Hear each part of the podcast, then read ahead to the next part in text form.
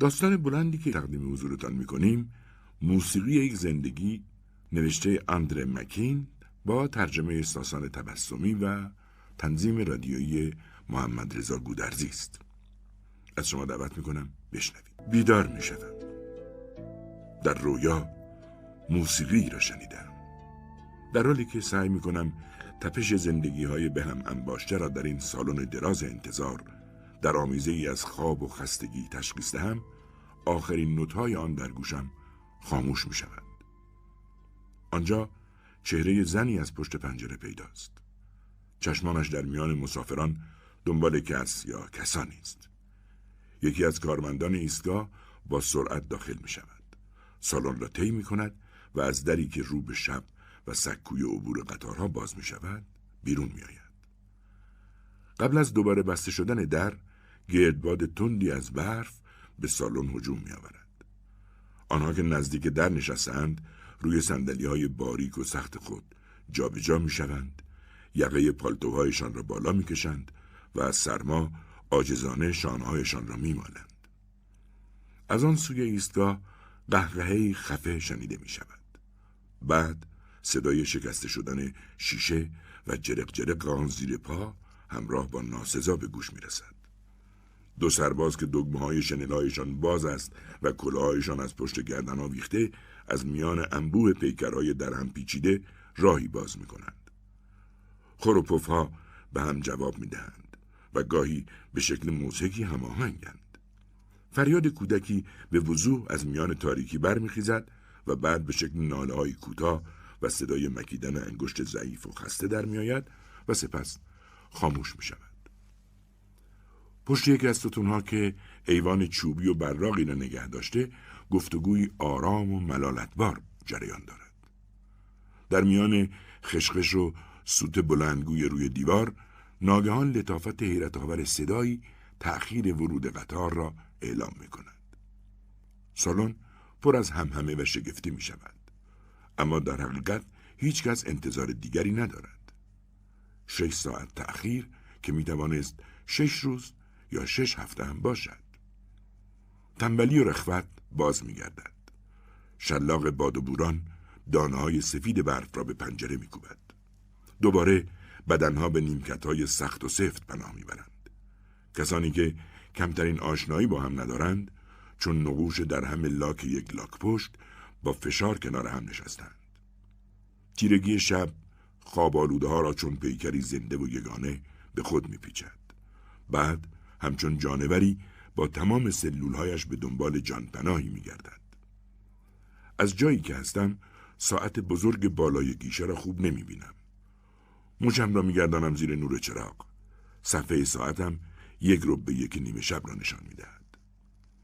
زن هنوز آنجاست و شبهش در پنجره که برفای پشت شیشه آبی رنگش می کند تکه تکه به نظر می رسد. قدش بلند نیست و از آن بالا نگاه می کند. ردیف مسافران خفته در زیر پای او به مردگان میدان جنگ می ماند. در ورودی به سمت شهر گشوده می شود و با ورود تازه واردان هر بار موجی از سرمای سخت و بوران را به داخل راه می دهد. هر بار این توده انبوه آدمی میلرزد و علا رغم نارضایتی درونی تازه واردان را چون سلول تازه‌ای در خود میپذیرد. تکانی می‌خورم و سعی می‌کنم خود را از میان جمعیت بیرون بکشم. جمعیتی ناشناس که مرا احاطه کردهاند زیر نظر می‌گیرم. پیرمردی که تازه از راه رسیده بدون توقع یافتن صندلی در این ایستگاه شلوغ روی زمینی که از تحصیگارها و برفای آب شده چرک و کثیف است روزنامه پهن می کند و پشت به دیوار دراز می کشد.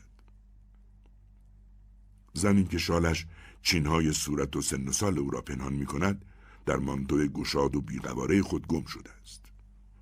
او چند لحظه پیش در خواب چیزهایی گفته بود. کلماتی تذرآمیز که مسلما به سالهای دور زندگی او مربوط می شد. به خود می‌گویم این تنها نشانه انسان بودن این زن در خاطرم باقی خواهد ماند. زن دیگر مادر جوانی است که روی گهواره نوزادش خم شده و گویی در حاله نامرئی و پر از استراب نگاهش می کند. در چند قدمی او همان زن پشت پنجره در حال چانه زدن با سرباز هاست. کلمات جویده سربازها و حرفهای تمسخرآمیز زن خوب شنیده نمی شود. سربازها پا به پا می شوند و با چکمهایشان به کف زمین ضربه می زنند. آن طرفتر مردی به خواب عمیق فرو رفته تا نیمه بدن در صندلی لیز خورده سرش روی گردنش افتاده است و یک دستش آنقدر آویزان شده که زمین را لمس می کند. با خود می گویم جنازه ای در میدان جنگ. کوششی که برای نجات و فرار از این چهره های بینام به کار می‌برم رو به ضعف می‌گذارد. در روشنایی زرد و کثیف تیر چراغ برق بالای خروجی ایستگاه چهره شهر زیر طوفانی از برف دیده می شود. تا چشم کار می کند همه چیز در فنا و نیستی قوتور و در تاریکی و ابهام به هم آمیخته است. سعی می کنم این ایستگاه را به مکان مشخصی مربوط کنم. با خود می‌گویم شهری از اورال. این میل مبهم جغرافیایی ناگهان به طور مزهکی آشکار می شود. یک نقطه سیاه که در اقیانوسی سفید گم شده است. این اورال در طول نمی‌دانم دو یا سه هزار کیلومتر امتداد مییابد و جای نامعلومی در مرکز شرقی سیبری میان جهنم لایتناهی برف قرار دارد. اندیشم در این شهر و ایستگاه قطار آن گویی بر سیاره سفید و آری از زندگی بنا شده است. باز سایه انسانهایی که در اطراف خود تشخیص می‌دادم در توده یگانه زوب می شود. نفسها به هم میپیچد و نجوای حکایات شبانه در تنفس و خروپف خفتگان به خاموشی میگراید. زمزمه مادر جوانی که گهوارا را تکان می‌دهد بیش از آن که لالایی باشد به حکایت میماند. این زمزمه همزمان با پچپچ سربازها به گوشم می‌رسد. از در بیرون می‌روند. در که بسته می شود موجی تازه از سرما در سالن میپیچد. زمزمه مادر جوان در پرده مهالود شنیده می شود. مرد خفته ای که سرش روی گردنش افتاده خروپف بلندی می کند. از صدای خودش بیدار می شود و با سرعت روی صندلی راست می نشیند. و بعد از اینکه مدتی به ساعت دیواری چشم می دوزد دوباره به خواب می رود. می‌دانم ساعتی که او هم اکنون به آن نگاه کرد برایش هیچ مفهومی ندارد.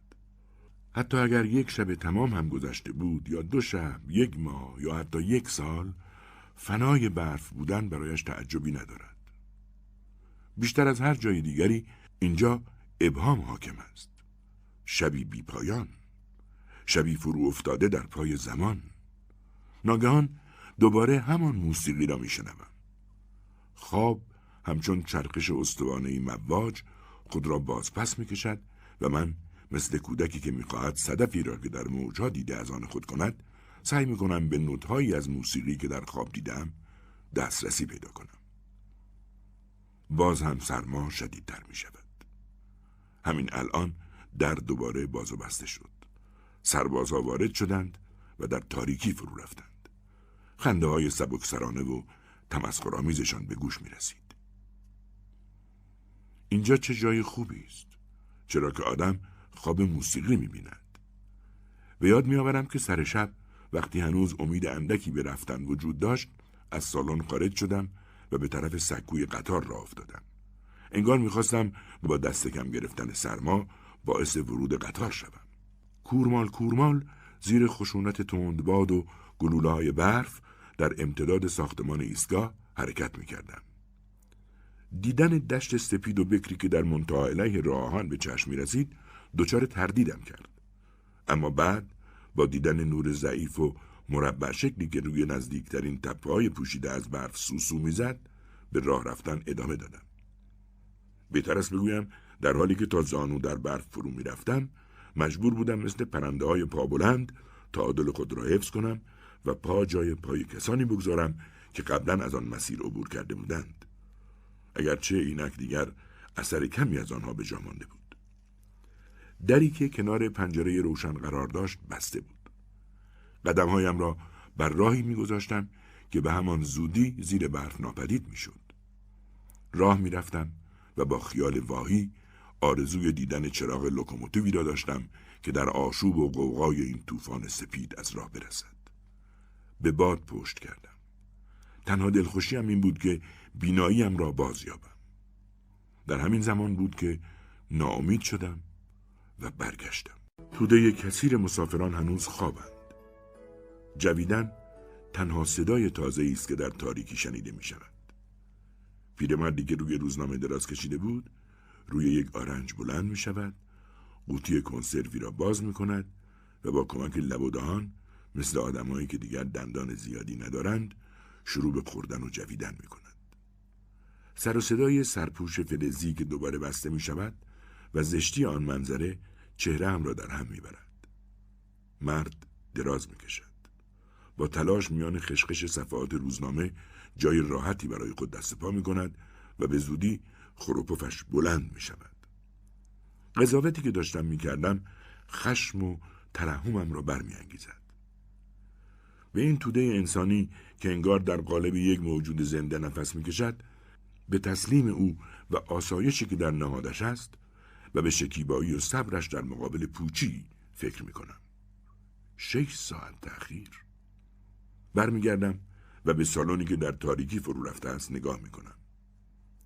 این وضعیت ناممکن است شبهای متوالی طول بکشد. گویی آنها می توانستند به زندگی در ایستگاه عادت کنند به همین دلیل با دیدن انسانی خفته روی روزنامه پشت به رادیاتور و با یک قوطی کنسرو به جای غذا ناگهان برایم این صحنه حقیقی شکل می‌گیرد کابوسی بسیار واقعی زندگی در قصبه های دور از تمدن مالامال از صبر و تسلیم و گرمای نمدار کف پوتین هاست. این ایستگاه که اکنون در معاصره برف و طوفان قرار دارد خلاصه ای از تاریخ این سرزمین است. فضایی که هر کوشش برای عکس عملی را پوچ می کند نور و فضایی که بلنده زمان است. مهلت وقت و تمامی اهداف را از بین می‌برد. فردا به معنای شاید روزی است روزی که زمان و مکان و برف و سرنوشت آن را به ما وعده می‌دهد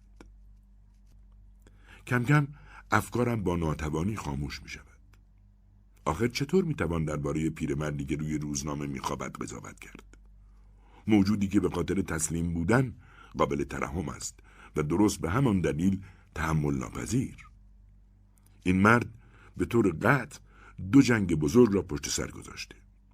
بازمانده دوران سرکوب و قلع و غم و قحطی است. و حالا حتی فکر نمی کند. آیا شایستگی آن را داشته که در جای دیگری به جز این زمین آلوده به آب دهان و تحصیگار بخوابد و اگر ناگهان بلندگو با صدای بیرو آغاز جنگ را اعلام می کرد تمامی این توده حاضر هیجان زده تکان می‌خورد با جنگ زندگی می کرد و انگار امری عادی رخ داده آماده می‌شد تا رنج بکشد و در میان گلولای این ایستگاه و سرمای دشتای بی انتها به طوری کاملا طبیعی پذیرای گرسنگی، مرگ یا زندگی باشد. به خود می‌گویم چون این وضعیت روحی نامی دارد. واجهی که آن را اخیرا از دهان دوستی شنیدم. انسان روسی یا شورویایی. با دیدن تیره بختان دوروبر این توصیف مرا میآزارد و رکود انسانی را به طور کامل میپوشاند. آنها در مملکتی زندگی می کنند که هرچند سخت پایبند آین قشری و رسمی است در عین حال قاچاقچیگری را تقریبا به دیده اغماز می نگرد. قبل از خواب وقت آن را پیدا می کنم تا کلمه ای را بیابم که مرا از این مردم جدا می کند. البته شکی نیست که من از این مردم هستم. با این تفاوت که من می توانم وضعیت موجود را عاقلانه تر تجزیه و تحلیل کنم و در نهایت با سهولت بیشتری خود را از قید همه چیز رها کنم. آن جمله این است هیله و مکر قدیمی روشنفکران. باز صدای موسیقی. این بار فرصت میابم تا مسیر آخرین نوتها را که چون خروج نخ ابریشمی از سوراخ سوزن بود دریابم در کمین این صدای آهنگین چند لحظه بی حرکت میمانم حالا می‌دانم که خواب نیستم. حتی فهمیدم که صدای موسیقی از کجا می آید. به ساعتم نگاه می کنم. سه و نیم بیشتر از ساعت یا محلی که این موسیقی از آنجا می آمد وقارش تعجبم را برمیانگیخت. آن صدا باعث می شود خشم روشنفکرانه چند دقیقه قبل خود را کاملا بیفایده بیابم. زیبایی نوای موسیقی آدم را به گریز از بوی غذاهای مانده که در بالای سر خفتگان متراکم شده است دعوت نمی کند بلکه به سادگی مرزی را مشخص و نظم چیزهای دیگر را ترسیم می کند همه چیز ناگهان با حقیقتی غیرقابل بیان به روشنی می گراید.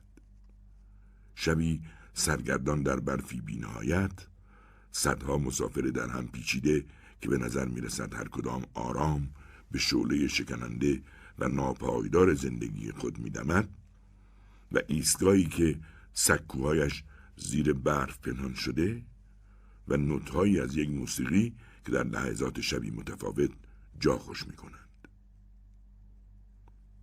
از جا برمیخیزم سالن را میپیمایم و از پله های چوبی و قدیمی بالا می‌روم کورمال کورمال خود را به پشت پنجره رستوران میرسانم تاریکی مطلق حاکم است. دستهایم روی دیوار میلغزد. به بنبستی برمیخورم و تعادلم را بر اثر برخورد با کپی از پتوهای متعلق به واگن تختدار قطار از دست می‌دهم و تصمیم می‌گیرم به جستجو خاتمه دهم. از آن سوی راهرو صدای ضعیفی به گوش می رسد. به طرف آن می روم.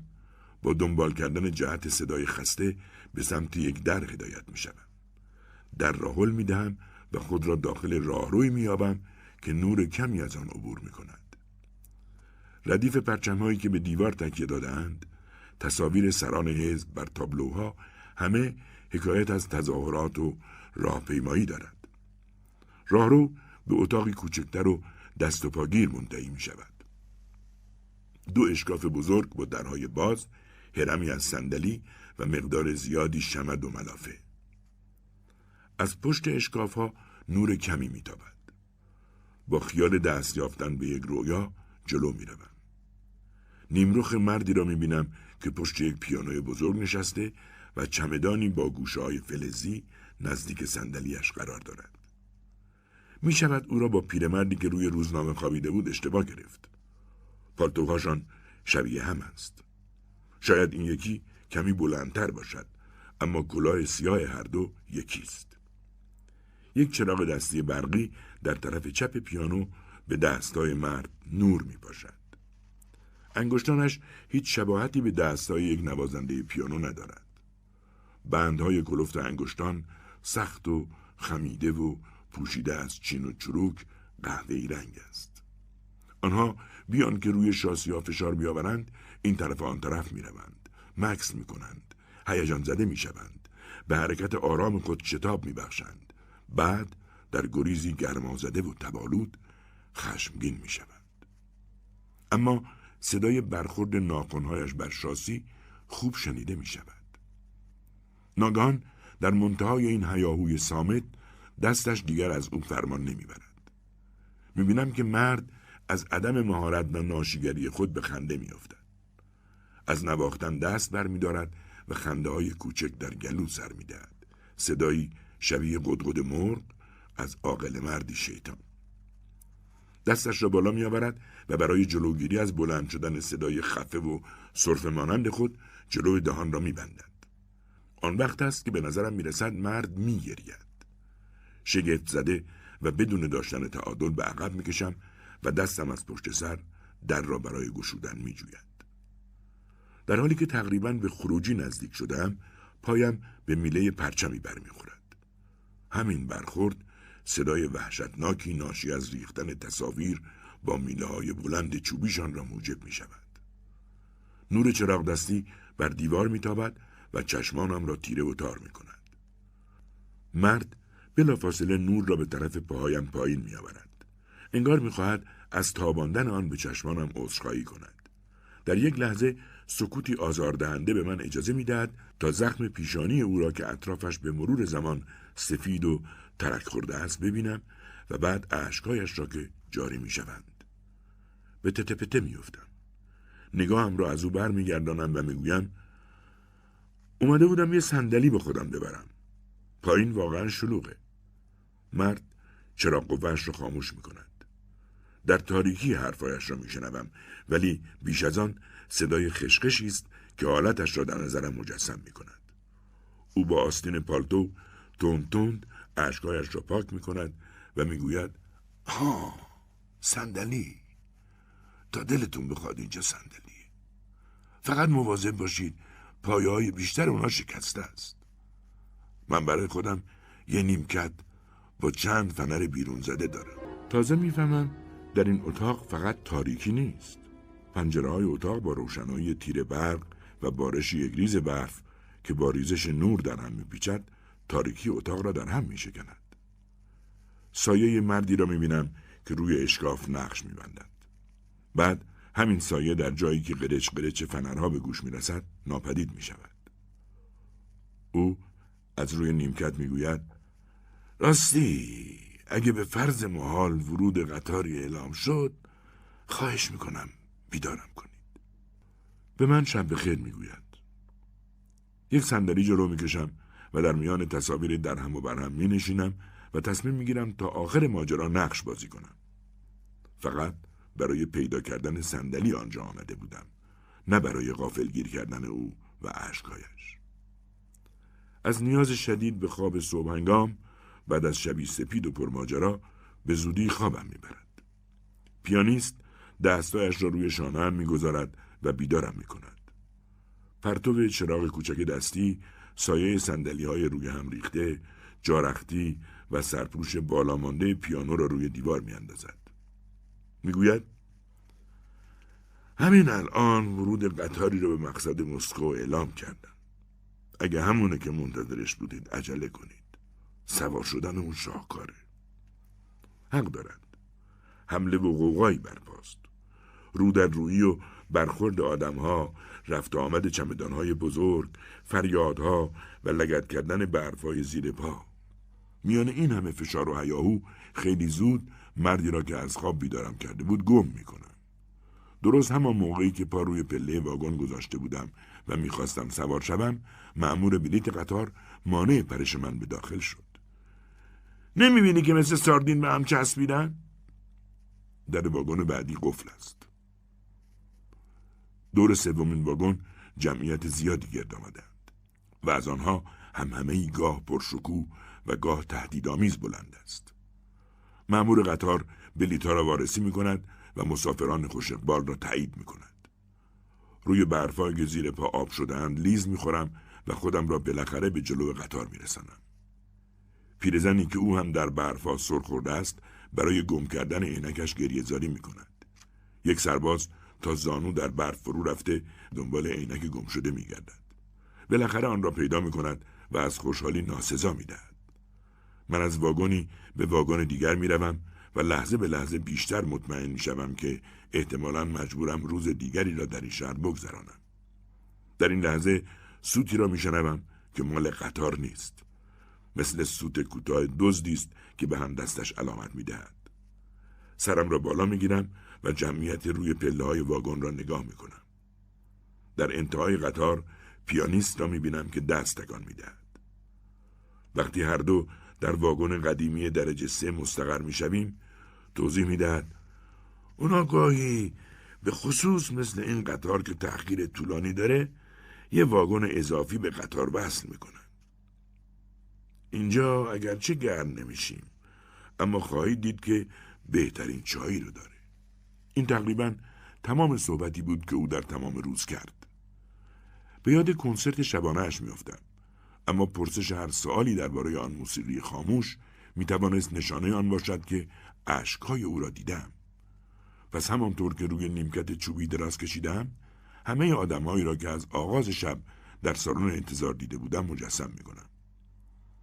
دوباره میل خواب در این کهکشان سپید در برم می گیرد.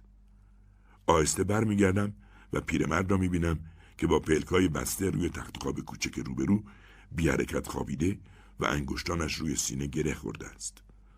انگشتانی که می‌توانند نغمه سکوت بنوازند. سرانجام هنگام غروب زیبایی و جلال خیابانها باعث شروع گفتگو میان ما شد.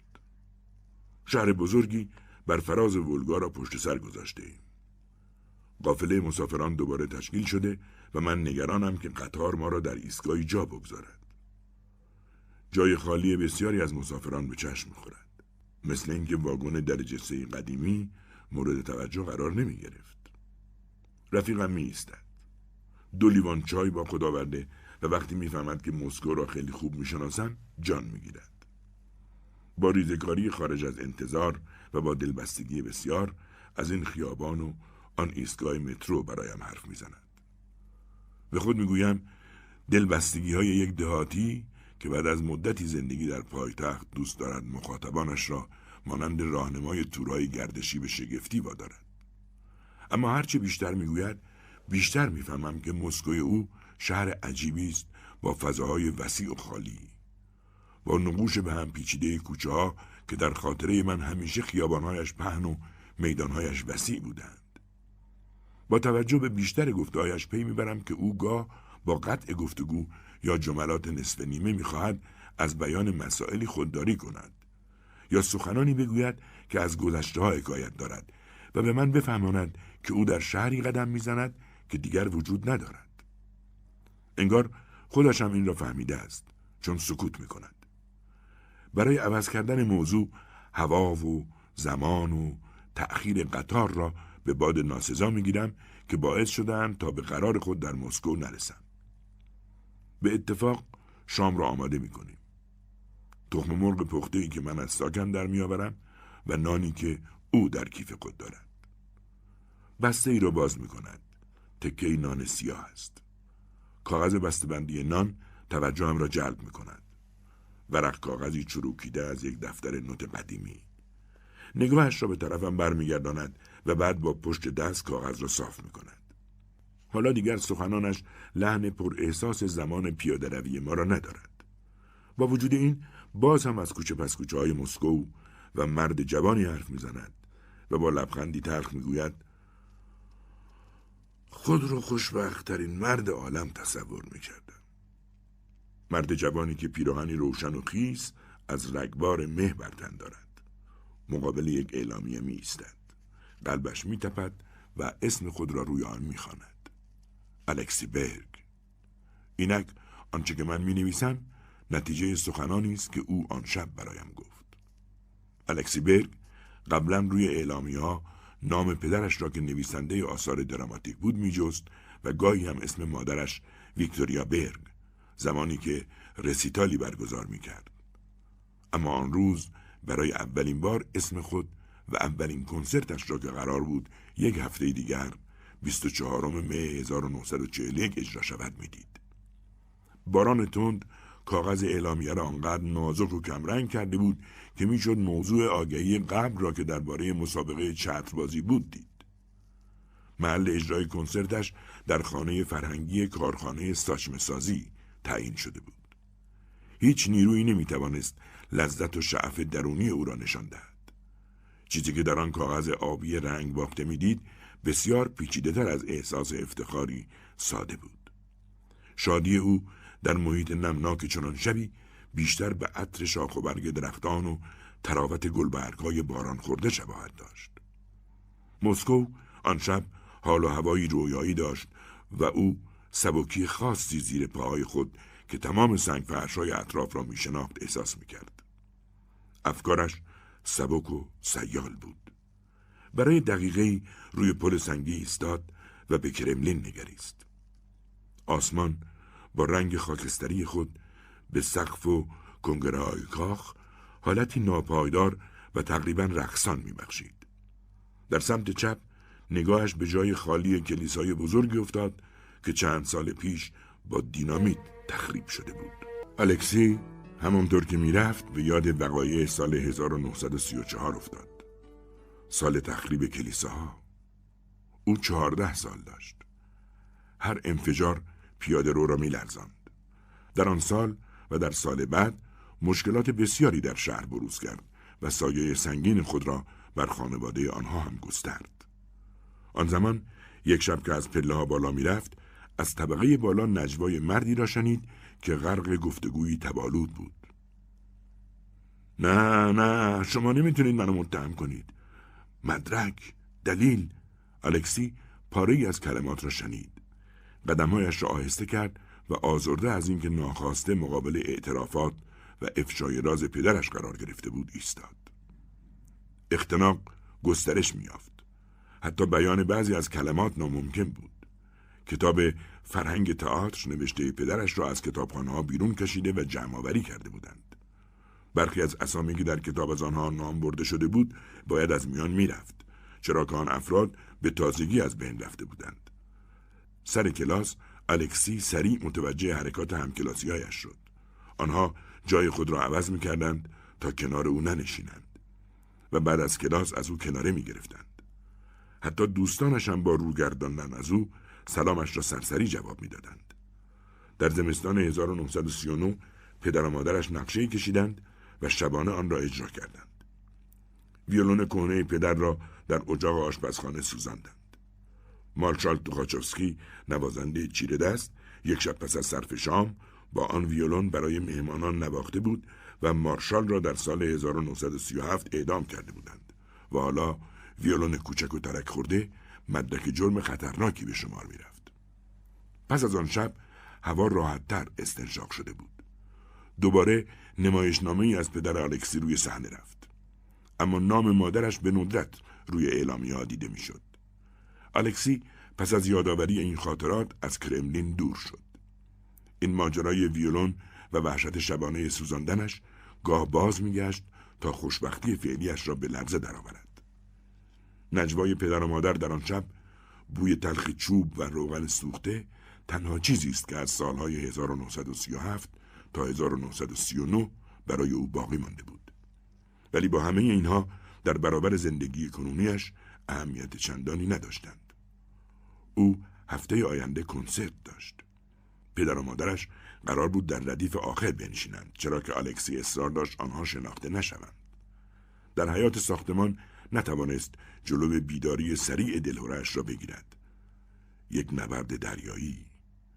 در گذشته ها تمام پنجره های آپارتمان هایی که مقابل چشمان او بود به جعبه هایی میمانستند که ساکنانش را دستی نامرئی بسیار ناگهانی و در حالی که گویی از قبل روی اسامی آنها خط زرد در مرگ کشیده شده بود در اتومبیل سیاهی میانداختند که شبانه از راه می رسید تا قربانی مورد نظر را ببرد. روز بعد همه میفهمیدند که این یا آن آپارتمان پس از این خالی خواهد ماند. به هدف زدن و غرق کردن. نگاهش روی سه پنجره لغزید. سه پنجره ای که در طوفان بلایا هنوز سالم باقی مانده بود. ترس گذشته زائل شده بود و خوشبختی و خوشنودی جای آن را گرفته بود. الکسی فقط از یک چیز متاسف بود. این سالهای لعنتی بخش با ارزشی از زندگیش را درو کرده بود طوری که برای شرح آن دچار درد و اندوه می‌شد. او در آغاز جوانی احساس می‌کرد که با جهشی ناگهانی از دنیای کودکی و خاطره انهدام کلیسا به دنیای مردانگی پرتاب شده بود. از پله ها بالا رفت و در هر پاگرد تعداد کسانی که رفته یا بازگشته بودند یادداشت کرد. افرادی را که از خواب ناز بیرون کشیده بودند تا واقعیت زنده عظیمت مثل یک رویا بر کابوسی هولناک بغلطد مثلا همسایه ساکن در آپارتمانی که بالای سر آنها قرار داشت مردی در خیابان به او برخورده بود و خبر بستنی خوشمزه جدیدی را که در بولوارا میفروختند از او شنیده بود. بر سرعت قدمهایش افزود و شروع به زمزمه یک آواز اپرا از سروده های مادرش کرد. آوازی با زیر و بم عاشقانه و اندوهگین مادر از پشت در صدایش را شنید و با لبخند در به رویش گشود. دو روز قبل از کنسرت به کارخانه ساچمه سازی رفت تا آخرین تمرین خود را انجام دهد. تمام بعد از ظهر را کار کرد و چند بار برنامه خود را نواخت و فقط هنگامی که نصیحت مادر را به یاد آورد از نواختن دست کشید. تمرین زیاد گاهی موجب نابودی باطنی آفرینش میشه. مادر اضافه کرده بود حراس قبل از ورود به صحنه اگر اصلا گریبانگیر هنرمند نشه نشونه خوبی نیست. در راه بازگشت به این ترس سودمند و استرابی که او را به هیجان میآورد اندیشید. او راه میانبر را پیش گرفت و ناگهان شبهی را دید که از میان درختان خارج می‌شد. او را سریع شناخت. همسایشان بود. بازنشسته ای که اغلب در حیات خانه او را خم شده بر صفحه شطرنج می‌دید که حالا با قدم های سریع و موسیق بی اراده و مستقیم به طرفش می آمد و در این حال چنین می نمود که توجهی به او ندارد. الکسی آماده سلام علیک بود و می‌خواست با او دست بدهد اما پیرمرد با برگرداندن صورت و بی آنکه از سرعت قدمهایش بکاهد از کنارش گذشت و فقط در آخرین لحظه لبانش آرام تکان خورد و خیلی آهسته و شمرده زیر لب گفت به منزل ور نگردید. بعد قدمهایش را تندتر کرد و به خیابان پیچید. الکسی دقیقه حیرت زده بر جا ماند. به گوشهایش اعتماد نداشت و آنچه را که شنیده بود باور نمی‌کرد. دنبال پیرمرد دوید. قبل از چهار راه به او رسید. اما پیش از آن که فرصت پرسشی بیابد مرد در حالی که از نگاه او دوری میجست نجوا کنان گفت بر نگردید خودتون رو نجات بدید. اونجا وضع وخیمه. بعد با قدم های سریع قصد گذر از جلوی اتومبیلی داشت که قرمز شدن چراغ باعث شد بوغ شدیدی بزند. الکسی دیگر دنبالش نرفت. وقتی به خود آمد اندیشید که تا چه حد حرفهای پیرمرد می‌توانست پوچ و نامربوط باشد. آنجا وضع وخیم است. شاید هزیان می‌گفت. شاید تصادفی رخ داده بود. یا بیماری به فکر پدر و مادرش افتاد در این صورت چرا توضیح بیشتری نداد مکسی کرد و به جای ورود مستقیم به حیات همه منازل اطراف را دور زد و وارد خانه شد که از پنجره راهرو پلکانش می توانست خانه خودشان را ببیند. مدتی طولانی چهرهش را به شیشه چسباند. با تمام جزئیات گچبری های جلو خانه و نقوش روی دیوارها و نقش و نگار پرده ها آشنا بود. شگفتان که برای شبی در اردیبهشت ما جمعیت کمی در حیات دیده می‌شد. حتی در پاگرد پله ها کوچکترین صدایی نبود. الکسی ترس احمقانه ای را احساس کرد. اصلا شاید پیرمرد او را با دیگری اشتباه گرفته بود. و همین دلیل از پله ها پایین آمد. دو طبقه پایین تر ایستاد. زن و مردی وارد شده بودند و از پله ها بالا می آمدند. ناچار به پناهگاه خود عقب نشینی کرد و پیشانیش را دوباره به شیشه فشرد. به نظرش آمد که پرده های اتاق خواب پدرش تکان خورد. اما نه چیزی نبود. بعد همان پیرمرد شطرنج باز را دید که با قدم های آرام از حیات میگذشت. پیرمرد دست تکان داد و برای زنی که گلهای جلو پنجرهش را آب می‌داد سلامی فرستاد بعد در راهرو ورودی ناپدید شد. در این لحظه سایه بسیار آشنایی را پشت پرده های اتاق خواب پدرش دید. تصور کرد سایه مادرش است. با احساس شادی وصف ناپذیری به خود گفت من یه احمق به تمام معنا و یه بزدل بینهایت نامردم. قبل از اینکه برگردد باز تق صداهایی را در پایین شنید. تصمیم گرفت کمی دیگر صبر کند. صدای امیدوار در درونش می‌گفت مهمتر از همه من همین شنبه کنسرت دارم. انگار این دلیل می توانست او را برای همیشه از شر خطر و هشدار پیرمرد دور کند. نگاه دیگری به ساختمان انداخت و با همین نگاه بیقید و خسته در تیرگی پنجره آشپزخانه افسری را دید که حیات را زیر نظر گرفته است. شتابان برگشت. به نظرش پلا پایان ناپذیر می آمد. به خیابان دوید.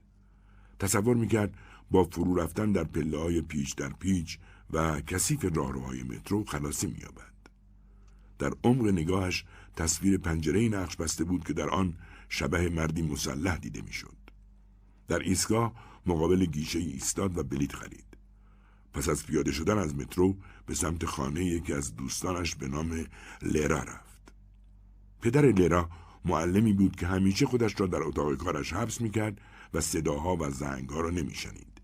اما این بار تقریبا بیدرنگ در را به روی او باز کرد. ساعت یازده شب بود. پیرمرد با زحمت به حرفهای او گوش داد و در پاسخ فقط غذایی به او تعارف کرد و گفت فعلا بشین خوب بخور بعد سعی کن بخوابی. الکسی همین کار را کرد و علا رغم تبی که وجودش را میلرزاند به خوابی عمیق و کوتاه فرو رفت. خوابهای کابوسوار دید و از خواب پرید. ساعت سه و نیم صبح بود. ناگهان فکری به ذهنش رسید. چرا معلم لباس پوشیده و آماده با اولین زنگ در را به روی او گشوده بود؟ چرا همسرش که بدون او نمی‌توانست قدم بردارد قایب بود؟ لرا کجا بود؟ گویی در اتاق همه چیز برای پذیرایی از یک مهمان ناخوانده پیش بینی شده و مهیا بود. نه او منو نو نمیده. فقط ممکنه بذاره اونا داخل خونه بشن. از تخت پایین آمد. با سرعت لباس پوشید. چفت در را انداخت و از پنجره بیرون رفت. اول خواست راه برکه ای را که معمولا با لرا از آنجا می‌رفت پیش بگیرد. اما تردید کرد و به طرف کلبه قدیمی و کوچک که پشت منزل بود پیچید. روی توده ای از پوشال نشست و تصمیم گرفت فقط انتظار بکشد. از ته کوچه اصلی که مزرعه را به دو قسمت تقسیم می‌کرد صدای موتور اتومبیلی را شنید. اتومبیل ایستاد. در سکوتی هنوز شبانه صدای ضربه بر در به گوشش رسید. نجوای چند مرد و سپس صدای واضح و ملتمس معلم را شنید که می‌گفت رفقا به من قول دادید. اون جوون شکننده و حساسیه تمنا می‌کنم. مطمئنم که پدر و مادرش. یکی از حاضران با لحنی عصبانی حرف او را قطع کرد. گوش کنید استاد. خودتون لغاتی مسئله که به شما مربوط نیست نکنید. وقتی از شما سوال شد اون وقت حرف بزنید. و وقتی الکسی پا به فرار گذاشت صدای جنجال و هیاهو از داخل خانه به گوش می رسید. مدتها بعد وقتی دانست که زندگی چه اشتیاق ستمگرانه ای برای ایفای نقش رویدادهای عجیب و غریب دارد تازه می‌فهمید که در حقیقت نجات خود را مدیون آلمانی هاست. از آغاز آوریل 1941 در مسکو شایع شده بود که خطر از غرب در کمین است. مادر این شایعات را از خانواده خواهرش که در دهکده دور افتاده در اوکراین سکونت داشتن شنیده بود و به یاد داشت. فامیل فقیری که هرگز مسکو را ندیده بود و می‌شد آنها را در دهکده نزدیک به مرز لهستان و در آستانه جنگی قابل پیش بینی مجسم کرد. ساعت حدود شش بامداد بود که الکسی پیاده به هومه مسکو رسیده و در سرش اسامی بعضی از همدورهای کنسرواتوارش تنین میانداخت که می‌توانستند کمکش بکنند. اما در نهایت به این نتیجه رسید که نزد خاله اوکراینیش برود. برای این کار او به اتومبیل پدرش که در گاراژ پشت صومعه ویران قرار داشت نیاز داشت. به آنجا رفت و از داخل تورفتگی حلبی موجدار بام کلید یدک را که پدرش آنجا میگذاشت برداشت. دو پیت بنزین ذخیره در صندوق عقب جا داد و اتومبیل را از گاراژ درآورد. سر چهار را به یاد آورد که فقط یک بار بیرون از مسکو رانندگی کرده است. داخل ماشین دسته نقشه راهنما از جمله منطقه اوکراین دیده می‌شد. کاسکت کهنه و بزرگی روی صندلی عقب جا مانده بود. آن را بر سر گذاشت. چهرهش را کمی مزهک کرد ولی این کار می توانست او را بی سر از پستای نگهبانی میان راه عبور دهد. با آن کلاه بیشتر به راننده میمانست که برای رفتن به منزل یک شخصیت بلندپایه عجله داشت. هرچه از مسکو دورتر می‌شد عظمت ماشین بزرگ و سیارنگشان بیشتر به چشم می‌خورد. ساعتها بعد پس از پرسجو از چند رهگذر به 20 کیلومتری مقصد رسید. اتومبیل را در حاشیه جنگلی نگه داشت و همانجا خوابید و صبح جنگل را پای پیاده ترک کرد. وقتی به خانه خاله رسید، خاله در سکوت به حرفایش گوش داد. حوالی زور هم که شوهر خاله از شهر برگشت، سخن زیادی نگفت. الکسی حد زد پشت این سکوت پذیرش خطری است که او به آمدنش برای آنها ایجاد کرده بود. در هر صورت شوهر خاله مخفیگاهی را به الکسی نشان داد. انبار کاه و علوفه. در زیر نور نیمروزی الکسی فضایی خالی و بدون پنجره دید که برای پنهان شدن حتی یک زاویه مخفی هم نداشت. با دیدن حالت مشوش او شوهرخاله لبخندی زد و بر تخته ای فشار آورد. تخته کنار رفت و مجرای نازک میان دو دیوار چوبی با پهنای نیم متر آشکار شد. میز کوچکی هم آنجا بود که با میخ به دیوار چسبیده بود و یک سطل. شوهرخاله به او گفت باید به بوی پهن عادت کنی چون برای احتیاط مجبورم دور تا دور انبار رو پهن بریزم. مامورا ممکنه با سگاشون بیان. دو روز بعد شوهرخاله کمی نگران به او گفت می‌دونم که ناراحت میشی ولی باید ماشین رو غرق کنیم. مردابی که باید اونو به داخلش گل بدیم نشونت میدم. الکسی خیلی زود یاد گرفت که چطور در آن محفظه کوچک و تنگ زندگی کند. یک روز او از همانجا تنین صدای خشونت آمیزی که شوهر خالش را مخاطب قرار داده بود شنید. خواهرزاده زنت از اینجا زیاد دور نیست. اهالی اونو دیدن. قبل از اینکه خودمون پیداش کنیم به نفع هر دوتونه که به ما کمک کنیم. شوهر خالش بسیار آرام جواب داد این خواهرزاده رو که میگی هرگز در عمرم ندیدم. اگه پیداش کردید او رو به منم نشون بدید تا با او آشنا بشم. از آن پس الکسی فقط نیمه شب مخفیگاه را ترک می‌کرد تا بدنش از خواب رفتگی و بیهستی خارج شود. یک شب از سر و صدای نامعمول تعجب کرد و از مخفیگاهش خارج شد. در برابرش افقی از آتش دیده می‌شد. صدای بمباران بیش از پیش نزدیکتر می‌شد. لحظه به لحظه جاده از مردمی که از خانه ها می پر می‌شد. کمتر از یک ساعت بعد همه جا پر از دود بود. شلیک گلوله لحظه ای آرام نمی گرفت. سرش را پایین انداخت و کلبه را ترک کرد. جنگ به آنجا رسیده بود. بعد از دو روز راهپیمایی به میدان کارزاری رسید که دهها سرباز آنجا افتاده بودند. یکی را که به او شباهت داشت انتخاب کرد و لباس او را درآورد و پوشید و اسم سربازی را هم که از آن پس مال او بود به خاطر سپرد. در جیب نیمتنه سرباز تصویر یک دختر جوان و کارت پستالی از وسط تا شده بود با منظره از یک قصر زمستانی. بالاخره به شهری که نمی شناخت وارد شد. خیابانها پر از صدای شلیک توپ و خمپاره بود. خود را وارد صف آشفته سربازانی کرد که نومیدانه شلیک می کردند. تفنگی از زمین برداشت و مثل آنها شلیک کرد. در آغاز شب افسری بازماندگان را جمع کرد. سربازان به باعدهای مختلفی تعلق داشتند و او هم مانند بقیه بود. از آنجا که مدام وحشت داشت شناخته نشود خیلی کم حرف می‌زد و همین خصلتش باعث شد که مورد احترام بقیه واقع شود. به این ترتیب کم کم جایگاه جدید خود را پذیرفت. دو سال اول جنگ در جبهه الکسی چهار یا پنج نامه دریافت کرد که برای سرباز معدومی بود که او جایش را گرفته بود. به نامه ها جواب نداد تا مبادا چیزی بنویسد که هویتش را لو دهد. یک روز پس از اولین جراحت سطحی که برداشت اندیشه ذهنش را مشغول کرد. او برای فرار از توقیف و دستگیری به جایی آمده بود که بسیار خطرناکتر از هر بازداشتگاهی بود. بار دومی که مجروح شد زخمش بسیار شدید و خطرناک بود. بعد از دو هفته که میان زندگی و مرگ دست و پا زد اولین تصویری که در آینه از خود دید این بود. سری تاس و صورتی شکسته و پیرتر از سن واقعی و جای زخمی که از رستنگاه مو تا شقیقش ادامه داشت. به محض بهبودی باز به جبهه برگشت و در همان ساعت ورود صدای افسری او را غافلگیر کرد. بگو ببینم مالت صفر رانندگی بلدی؟ بدون آنکه بیاندیشد گفت بله. سرگئی مالتسف نام سربازی بود که او اینک جایش را گرفته بود. با این سخن او جای راننده زخمی ژنرال گاوریلوف را گرفت و باز یک روز انفجاری با صدای هولناک اتومبیل آنها را به خارج از جاده پرتاب کرد و الکسی مجبور شد پای پیاده در پهنه جنگل و روی رگه های آب یخزده ژنرال را با خود حمل کند.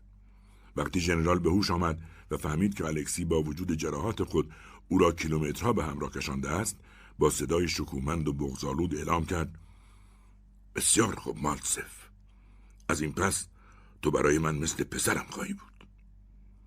در خیزاب اتفاقات خوب و بد جنگ پایان گرفت. لشکر تحت فرماندهی گاوریلوف که به اتریش اعزام شده بود هنوز می جنگید و این در حالی بود که دو هفته کامل از برگزاری جشن فتح برلین میگذشت. سرانجام در یک بعد از ظهر که سکوت حکم فرما بود ستمان جوانی که دست بر دستگیره اتومبیل الکسی داشت شوخی کنان او را مخاطب قرار داد. اوه مالسف دو روزی هست که دنبالت میگردم. چقدر پشت فرمون این ابو غارزه قیافه گرفتی و دیگه دوستان قدیمی تو نمی‌شناسی؟ او همچنان حرف می‌زد و الکسی فکر می‌کرد ستوان میبایست دوست و همشاگردی قدیمی مالسف باشد. ستوان می‌گفت بستگان تو دیگه نمی‌دونستن چه بکنن. چون یقین داشتن که تو از بین رفته یا مفقود شدی. احمق چرا نامه ننوشتی؟ اب نداره به محض اعلام خاتمه جنگ با هم برمیگردیم و پیدا شدنت جشن می‌گیریم. جای زخمات هم مهم نیست و باز الکسی فکر می‌کرد که همانطور که حد زده بود شباهت میان او و مالتسف زیاد بود بالاخره زمان بازگشت فرا رسید الکسی پس از رسانیدن ژنرال به منزل در مسکو ماشین را کنار بولوار پارک کرد و روی سبزها قدم زد. در این زمان مسکو از تمام شهرهایی که دیده بود افسانه‌ای‌تر و غیر به نظر می رسید. به سمت خانه رفت. به سمت گذشته نامعلوم. نزدیک که شد کاسکتش را تا روی پیشانی پایین کشید و از پله ها بالا رفت. تعدادی بچه در راه پله ظاهر شدند و او خود را کنار کشید. روی دیوار کنار در ورودی آپارتمان سه دگمه زنگ دید که روی هر یک کاغذی مستطیل شکل قرار داشت و بر هر کدام نامی نوشته شده بود.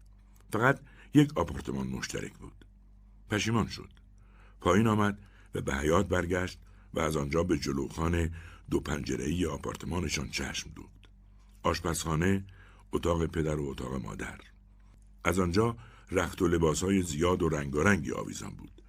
همان لحظه به نظرش رسید که تمایل او برای بازگشت به ریشه های زندگی گذشته بسیار عمیق و در عین حال بیهوده و بیسمر است. در اولین هفته های اقامت در مسکو اکثر اوقات اخباری حاکی از عفو زندانیانی به گوش می رسید که بدون حق ورود به شهرهای بزرگ می توانستند در اورال، سیبری و یا آسیای مرکزی سکونت کنند. گمان می کرد مادر و پدرش حتما در یکی از این نقاط دور افتاده به سر می‌برند و به خود می گفت با گذشت زمان و جستجوی محتاطانه می تواند پیدایشان بکند. از این پس فقط هویت جعلی او می توانست شانس دوباره یافتن والدینش را به خطر اندازد. ژنرال باز هم درجه و ترفی گرفت. حالا دیگر در وزارت جنگ مشغول به کار بود. بدون شک او قول خود را مبنی بر فرزندخواندگی رانندش به فراموشی سپرده بود. هرچند همچنان توجه مخصوصی به او داشت. تا آنجا که در یکی از روزهای ماه اکتبر وقتی به منزل رسیدند پیشنهاد کرد گوش کن. همراه من بیا تو. باید کاغذها و نوشته هامو جمع و جور کنم. این کار طول می‌کشه. اگه تو ماشین بمونی حتما با این هوا یخ می‌زنی. به اتفاق بالا رفتند. خدمتکار که زنی سال خورده و آرام بود الکسی را به اتاق کوچکی هدایت کرد و برایش یک فنجان چای آورد. اتاق که نیمی انباری و نیمی رختکن بود پنجره باریکی داشت که از پشت شیشههایش اولین دانهای برف فرو میریخت. او با سرعت در آن گوشه دنج احساس راحتی کرد. مثل اینکه آن چهار دیواری کوچک مظهر بازگشتش به زندگی بود. همه چیز عتیقه و قدیمی به نظر می رسید. او دانهای برف را می‌دید که پروانسان میچرخند و بر شهری فراموش شده فرو میریزند. حتی طعم چای هم بسیار قدیمی و یادآور گذشته بود. روز همانند سکوت این خانه بزرگ پایان می گرفت. حضور نامرئی زن خدمتکار که صدای نفسش از آشپزخانه شنیده می‌شد محسوس بود.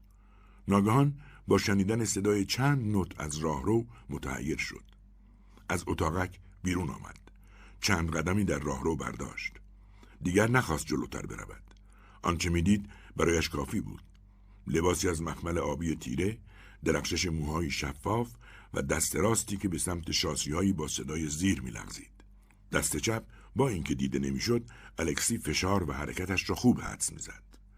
به دیوار تکیه داده بود و در تاریک روشن راهرو ایمان میافت که جهان به کمال خود دست یافته است.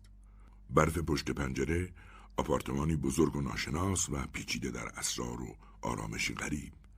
و این موسیقی به خصوص ضعف و نقایص اجرای این موسیقی چون گاهی انگشتها به غلط پیش می‌رفتند و به محض اشتباه در آمیختن نوتها باز به عقب برمیگشتند تا قطعه را از سر بگیرند. احساس می‌کرد این اشتباهات برای سرشاری و کمالی که در آن لحظه متجلی شده بود ضروری است. آنقدر سرشار و کامل که امکان نداشت بتوان چیز دیگری بر آن افزود جز نگاه معنیدار و تلخ پیرزن خدمتکار که بی حرف از راه رو میگذشت و دیگر هیچ. الکسی گمان داشت به قدر کافی انتظار کشیده است اما دقایق انتظار پایان نمیافت سرانجام اولین دیدار رخ داد. آن دختر 17 ساله به او گفت آه پس شمایید. بله پدر دربارتون خیلی حرف زده.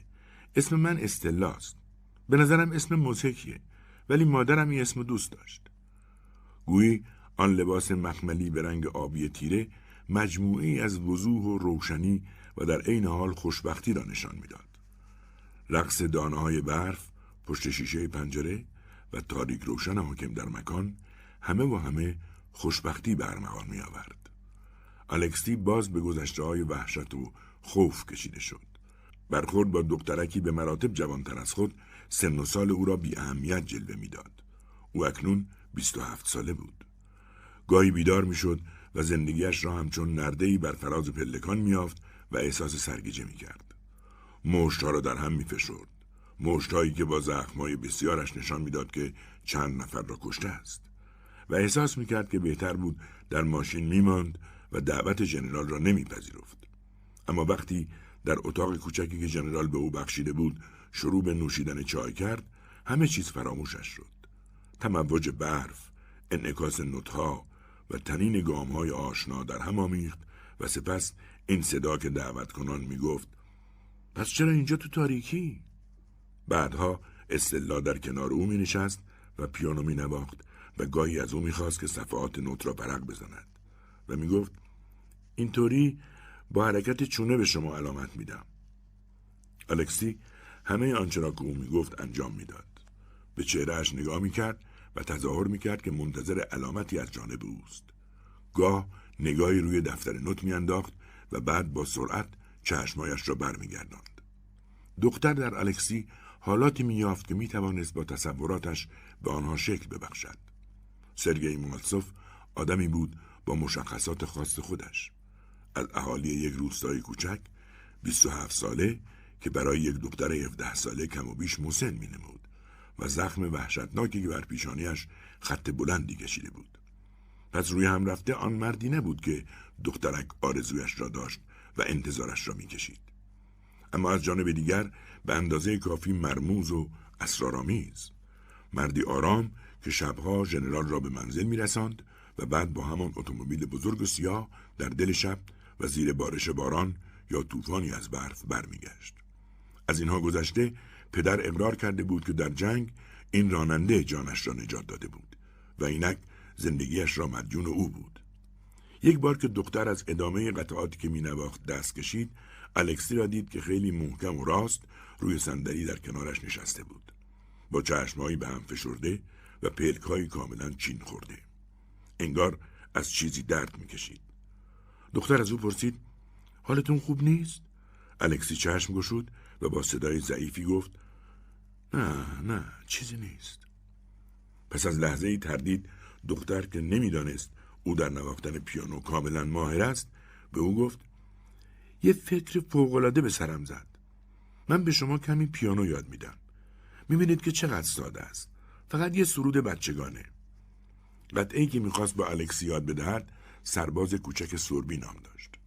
الکسی تظاهر می‌کرد که شاگرد ناشی و کم استعدادی است و اصطلاح اغلب مجبور بود با او کلنجار برود. این مرد که او پیانو یادش می‌داد می‌توانست مورد شماتت یا تمجید قرار بگیرد.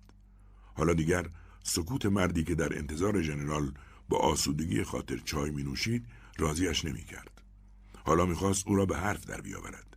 مجبورش کند برایش از جنگ بگوید و در حالی که به نقلهایش گوش می‌کرد دچار شگفتی یا حسادت شود یک روز دخترک مصرانه سوال پیچش می‌کرد روز دیگر سعی داشت او را به گذشته و جنگ سپری شده برگرداند و از ماجراهای آن بشنود حافظه الکسی فقط اجساد متلاشی مردگان را به خاطر می آورد. به او چه می گفت؟ از خود حرف می زد؟ او فقط سربازی بود که پس از هر نبرد جسم خود را می شست تا آب از خون او و قربانیان به سرخی بگراید یا شاید می‌خواست او از گذشته ممنوع خیش سخن بگوید. تمام آن سالها در ذهن الکسی مرده بود. در واقع محبتی که ژنرال از او به دل گرفته بود بازگشتش به مسکو و آشناییش با استلا کمر به آزار روحیش بسته بود. دختر باید حدس می‌زد مردی که مقابل او بود حقایقی از دردها و شرمساری های زندگی را همچون قارهای قبار گرفته از دیده ها پنهان کرده است و همه این چیزها سبب ابهام و سکوت او می‌شد. طی های بسیار سردی که گذشت خبر خاصی نشد تا اینکه یک شب مقابل در ورودی ساختمان به هم برخوردند. الکسی تازه ژنرال را به خانه رسانده بود و اصطلاح از کلاس موسیقی برمیگشت. با قدم های مصمم کنار جوان در اتومبیل نشست تا در های مسکو و تند بادهای برفالودش دوری بزنند. آن شب پدر و مادر دختر برای شرکت در جشن تولد همرزم قدیمی ژنرال به کیف رفته بودند و تصمیم گرفتند یک روز بیشتر بمانند. از استلا خواستند به راننده اطلاع دهد. الکسی که بیهوده در ایستگاه قطار انتظار آنها را می‌کشید با تلفن علت را جویا شد و دختر گفت اونا نیمه شب ما را از تصمیم خود با خبر می‌کنند. وقتی الکسی به خانه ژنرال رفت دختر به او پیشنهاد کرد تا با هم شام بخورند و گفت ممکنه اونا نیمه شب تلفن کنند ما تا دیر وقت که نباید از گرسنگی بمیریم. بعد از شام الکسی نگاهی به ساعت انداخت و گفت شاید بهتر باشه به اونا تلفن کنیم. استلا گفت نه هنوز خیلی زوده. بعد دستایش را به هم زد روی چهارپایه نشست دفتر نوت را برداشت و به جوان اشاره کرد نزدیک بیاید. قطعه مرسیه رخمانیوف در دست دختر بود. همان اثری که بارها در اجرای آن ناموفق مانده بود. استلا شروع به نواختن کرد. اول نوتهای دشوار قطعه را خوب زد اما در ادامه مغلوب اثر شد. باز سعی کرد و چون نمی‌توانست خشم خود را پنهان کند از پا درآمد. الکسی هنگام تردید و تحمل بر سر یک نوت بیان که خود متوجه باشد به نجوا گفت اینجا یه دیز نواخته میشه. دکتر ساکت نگاهش کرد. الکسی پیر و خسته به نظر می آمد. جای بخیه زخم صورتی رنگ پیشانیش خوب آشکار بود. با شنیدن صدای گریه دختر به خود آمد. آرنج های دختر روی شاسی های پیانو قرار داشت حقیق کنان سعی داشت بگوید تو می‌تونی بری اونا فردا می‌رسند باید ساعت نو تو ایستگاه باشی بالاخره مارس و شبی از این ماه فرا رسید خیابان ها کوچه ها منازل زیر آخرین طوفان برف زمستان ناپدید شد و این آخرین باری بود که ژنرال الکسی را برای صرف چای دعوت کرد. استلا به استقبالش آمد و به او پیوست. صدای همسر ژنرال از انتهای راهرو تمام نشدنی به سختی شنیده می‌شد که به خدمتکار می‌گفت ورا جلوی در ورودی دستمال بکش این راننده باز همه جا را پر از برف کرده صورت استلا در هم رفت انگار می‌خواست برای جبران این کلمات تحقیرآمیز چاره ای بجوید الکسی فردای آن روز با ژنرال که قصد سرکشی به پادگان ها را داشت به شمال عزیمت کرد. مسافرت آنها که در حقیقت مأموریت بازرسی بود نزدیک به یک ماه طول کشید. آنها به گوشه و کنار یخزده نواحی شمالی سر زدند. دریاهای سپید و یخی را طی کردند و جنگلهایی را زیر پا گذاشتند که هنوز کوچکترین نفسی از بهار در آن دمیده نشده بود. در راه بازگشت با پشت سر گذاشتن هر کیلومتر احساس می‌کردند که فواصل میان آنها و بهار کم و کمتر می شود. از زمستانهای جنگ جز سطحی یخ بسته باقی نمانده بود که اتفاقا یک روز جنرال روی آن لغزید و قوزک پایش دچار ضرب دیدگی شد. الکسی او را تا اتومبیل روی شانه حمل کرد. ژنرال با خنده گفت یادت هست سرگئی چطور منو از تیررس آلمانیا دور کردی و دوازده کیلومتر رو دوش کشیدی در مسکو خنده های بهاری همه جا تنین افکنده بود و لذت گشت و گذار و بیرون ماندن از خانه باعث شد که از آن پس ژنرال فکر دعوت از راننده را برای نوشیدن چای در خانه به خود راه ندهد. استلا حالا صبحها با خوشی از خواب بیدار می‌شد. پنجره باریک اتاق کوچک از شدت تلالو خورشید با یک تکه مقوای زخیم پوشانده شده بود. ممکن نبود بتوان در آنجا مردی را با لباس سربازی و زخمی بر پیشانی مجسم کرد که با فنجانی چای روی صندلی نشسته باشد. در واقع تصور برخورد احتمالی استلا با دوستان دوران مدرسهش همراه با الکسی او را خشمگین می‌کرد. او چگونه می‌توانست چون این مردی را که زندگیش فقط در زمان حال خلاصه می‌شد به جمع دوستان خود معرفی کند. می‌توان گفت که استلا با حیله و ترفند الکسی را به صورت بازیچه ای در ذهن خود درآورده بود و از آن کمال استفاده را می برد. در همین حال و هوا یک بار استلا تصمیم به اجرای قطعه سرباز کوچک سربی گرفت. کوشید اشتباهاتی را که الکسی هین نواختن مرتکب می‌شد تقلید کند و خود به خود از این کار به خنده افتاد. بعد شروع به نواختن والس کبوترها کرد که خودش آن را به سرباز یاد داده بود. یک موسیقی غمانگیز. یک روز هم استلا دید که اتومبیل جلوی ساختمان پارک شده بود و انتظار ژنرال را می‌کشید. در اتومبیل باز بود و استلا دست راننده را می‌دید که سیگاری لای انگشتانش بود. در انعکاس شیشه اتومبیل چهره الکسی روشن دیده می‌شد. دختر با اندیشه این مرد تمام زندگی رو در انتظار خواهد گذروند در خود احساس گناه کرد سپس ناگهان از الکسی متنفر شد چون او می توانست بیان که متوجه باشد همه چیز را خراب کند به این ترتیب زندگی واقعی استلا آغاز می شد. در تمام آن هفته های آفتابی الکسی فقط یک بار استلا را دید. یک غروب که اتومبیل را در پناه یک کیوسک در خیابان پارک کرده بود استلا را دید که از راه پردرختی میگذشت و لحظه بعد ناپدید شد. اتومبیل را به حرکت درآورد و به قلب کوچه و خیابان زد. فکر کرد که اگر دقایقی پیش از اتومبیل پیاده نشده بود به دنبال افشای احتمالی نام جعلی و مستعاری بود که سالها با خود به همراه می‌کشید. فردای آن روز با همان نام جعلی درخواستی برای دریافت اطلاعات مربوط به پدر و مادرش به مرکز ارسال کرد. یک هفته بعد ژنرال او را به دفتر خود در وزارتخانه فراخواند و با نگرانی و حیرت به او گفت گوش کن سرگئی در مورد تو خبری به من دادن امیدوارم فقط از روی غرض و بدگویی باشه. ولی در این حال در این اوضاع احوال بهتره گوش به زنگ باشیم. ظاهرا کسی از نام تو استفاده غیرقانونی می‌کنه. چطور بگم؟ بستگان اون فرد وانمود می‌کنن که تو یعنی پسر اونها زنده است و یکی از دوستاش درست در روزهای پایانی جنگ او رو دیده. ژنرال ادامه داد پدر و مادر اون فرد معتقدن تو نمی‌خوای به دهکدت برگردی. و خودت رو به دلیلی نامعلوم پنهان می‌کنی. وضعیت مشکلیه.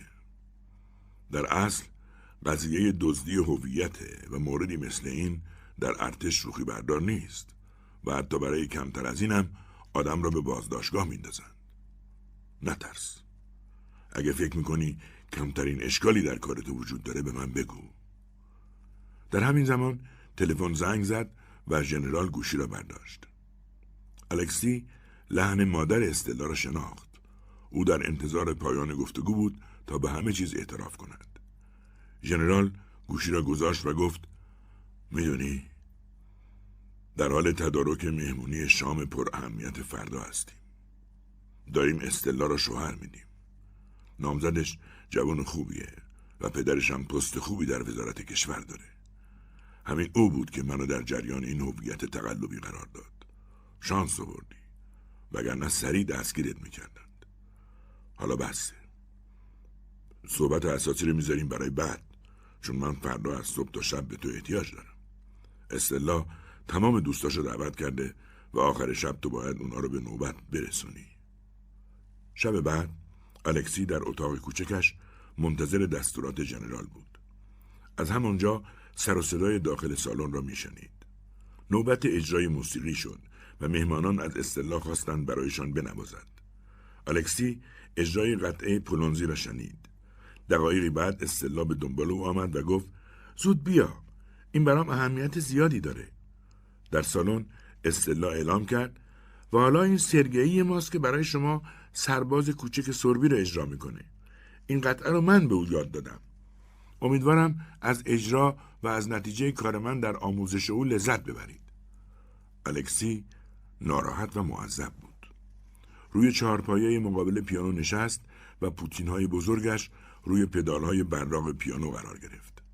سعی کرد با ناشیگری بنوازد. به نظر مهمانان اجرای این قطعه توسط یک سرباز بسیار موزهک بود. به همین دلیل مدام میخندیدند.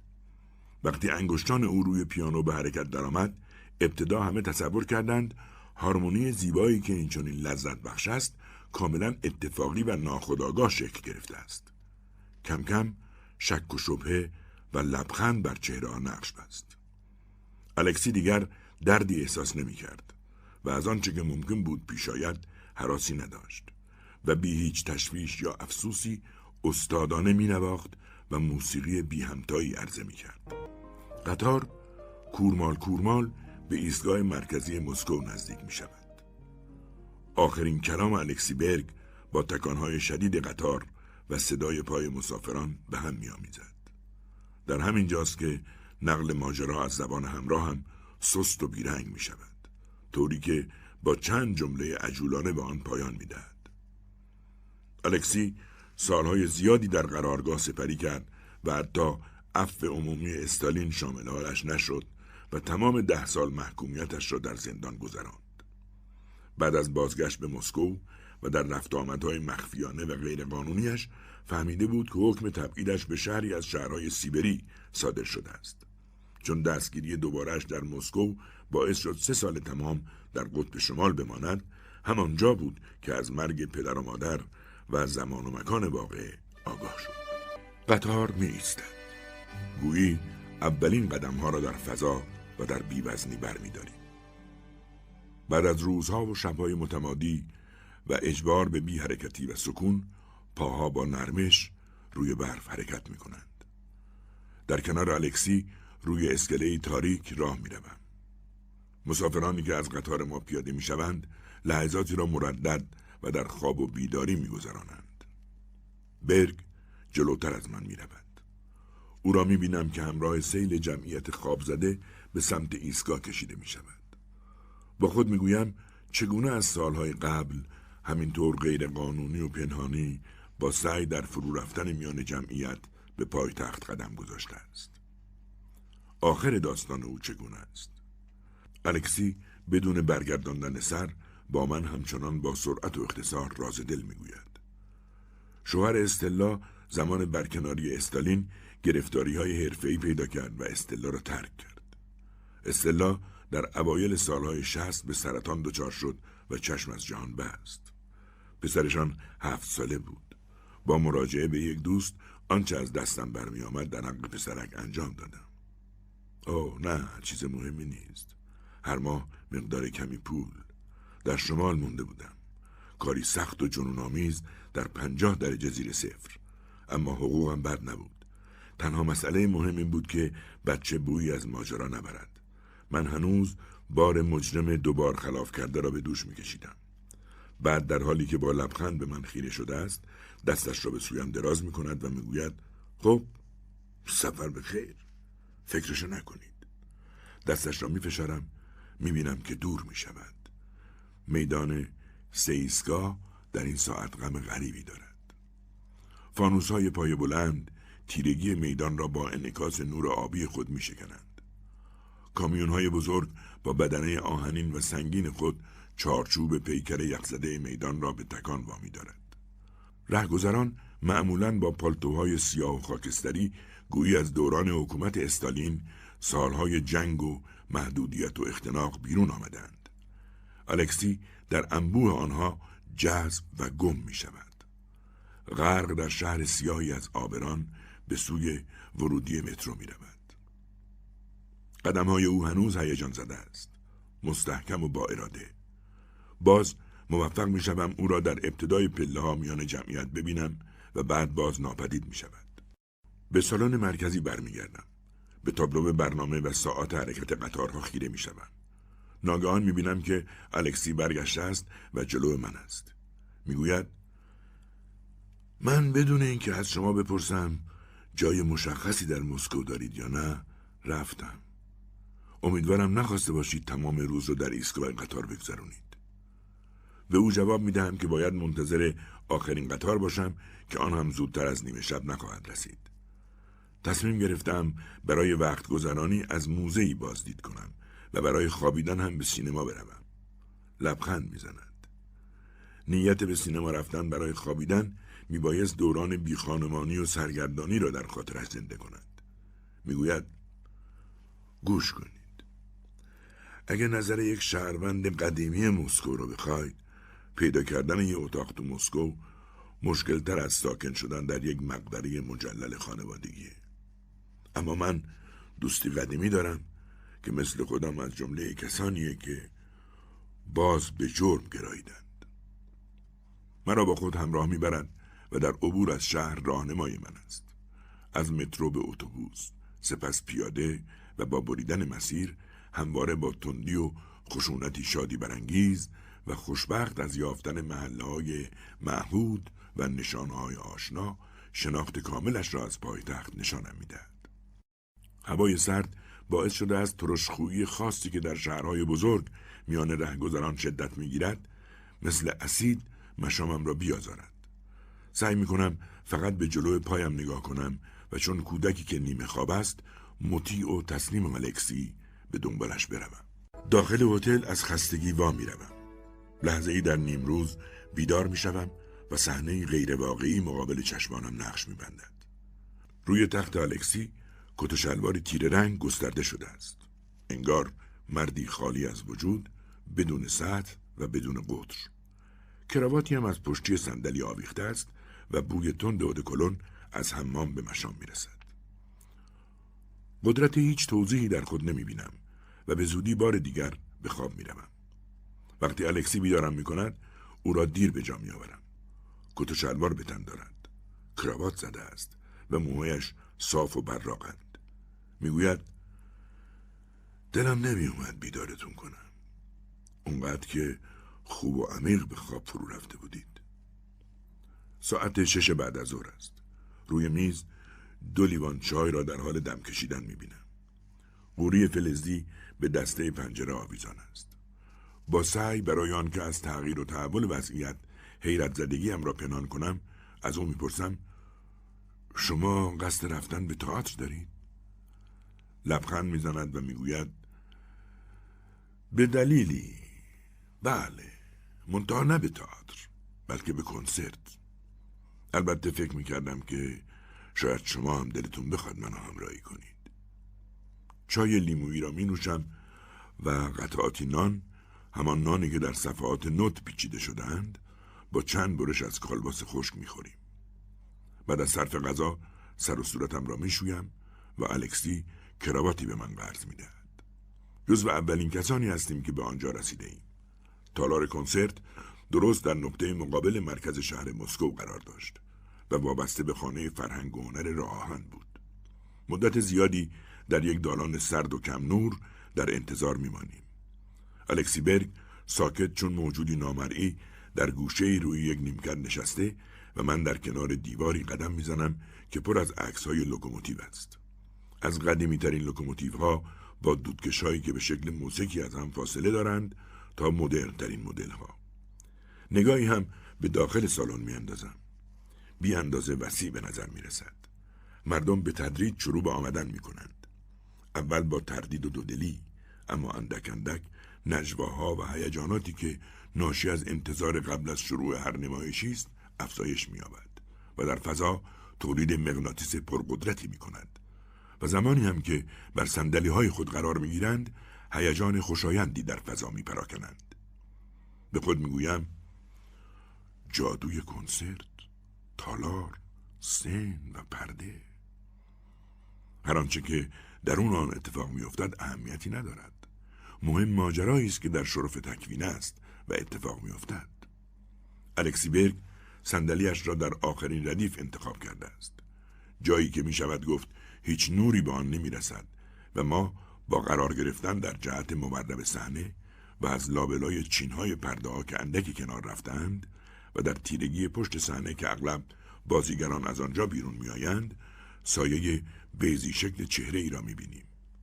برگ زمزمه کنان و با نگاهی خیره به آن گوشه می گوید به طور حد دچار حراس و دلشوره است. او نشسته است. قرص و محکم. گویی جوانتر اما در حالتی سردرگم. در این زمان پیانیست ظاهر می شود. همانی که ما هر دو او را از پشت پرده دیده بودیم و استراب ناشی از انتظارش را حدس می زدیم. تماشاگران بدون یک بارچگی در ابراز ادب و خوشامدگویی شروع به کف زدن می کنند. به سوی الکسی برمیگردم تا برگه تا